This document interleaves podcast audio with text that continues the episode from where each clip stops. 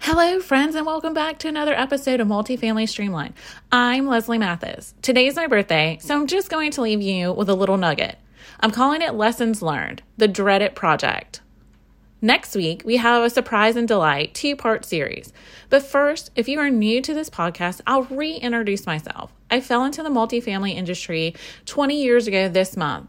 As my anniversary approached last week, I wasn't sure if I felt old or proud, but I landed on both.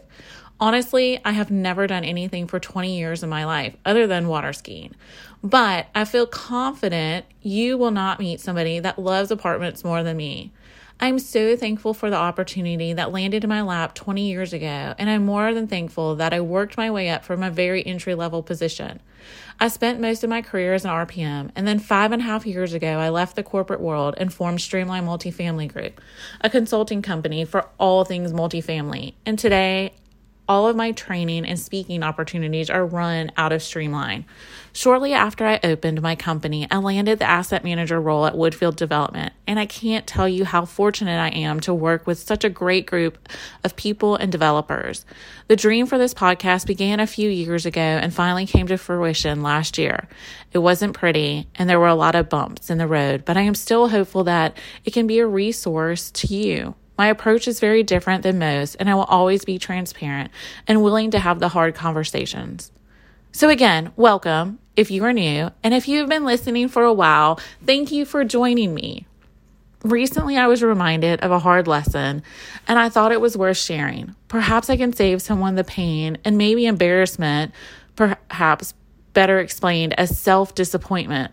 There are always going to be things we do not like doing. And those tasks are the ones that we typically put off to the last minute, which creates stress and unwelcome drama. At least for me, I often say that I create my own drama, and all stems from procrastination. I guess the first step is always acknowledging the issue.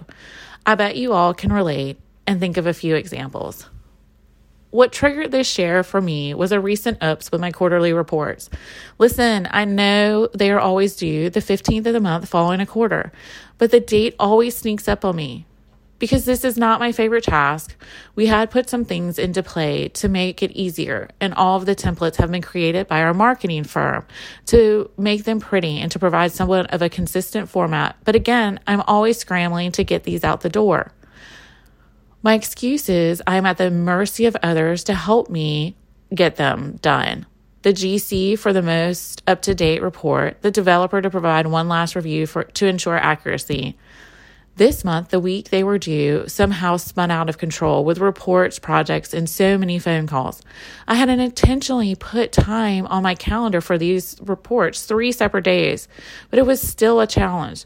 Construction lingo is not my expertise. I know enough to be dangerous, but I'm the leasing girl. The last couple of reports I had been copying and pasting from the construction updates when possible, but that perhaps came at a formatting cost.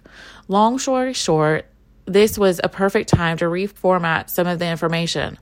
What all turned out well, the moral of the story is my distraction and perhaps laziness led to additional work for me and the group, but more importantly, disappointment in myself for letting it happen and not noticing the need for consistency. You see, when we are working on projects we love, we put the time and effort in to make them shine.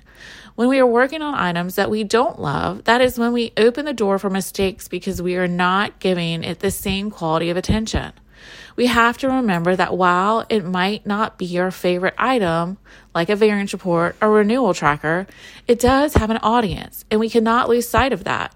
When we do, it is poor reflection on us, no matter the reason it happened.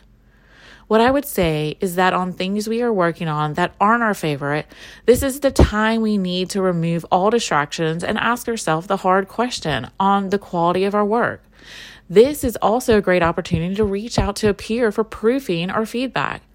This is a time when we really need some accountability. Otherwise, we are not presenting with our best work. What are a few best practices that we can utilize when working on a project that's not our favorite? And perhaps we keep I keep talking about it not being our favorite or one that we don't love, but maybe it's one we do over and over again. And perhaps because it's kind of on autopilot, we're creating an opportunity to not present in our best way. Maybe we're not taking an opportunity to look and say, hey, I've been doing these quarterly reports for the last five years. Maybe we need to tweak them. Maybe our audience has changed. Maybe the formatting needs to change. Perhaps it's more about the tasks that we do over and over again versus the task that we don't love. I don't know. You have to ask yourself that question and decide what bucket it goes into. But either way, it could be coming at a cost to the quality of work that we're producing.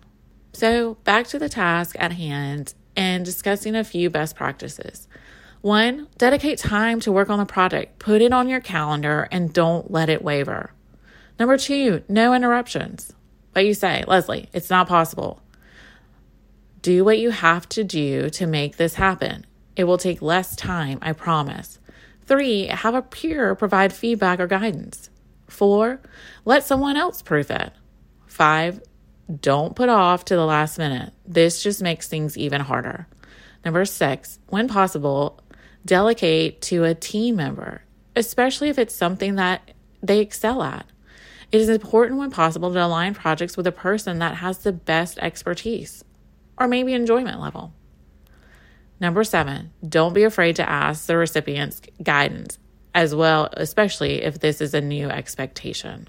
The definition of insanity is doing the same thing over and over and expecting different results.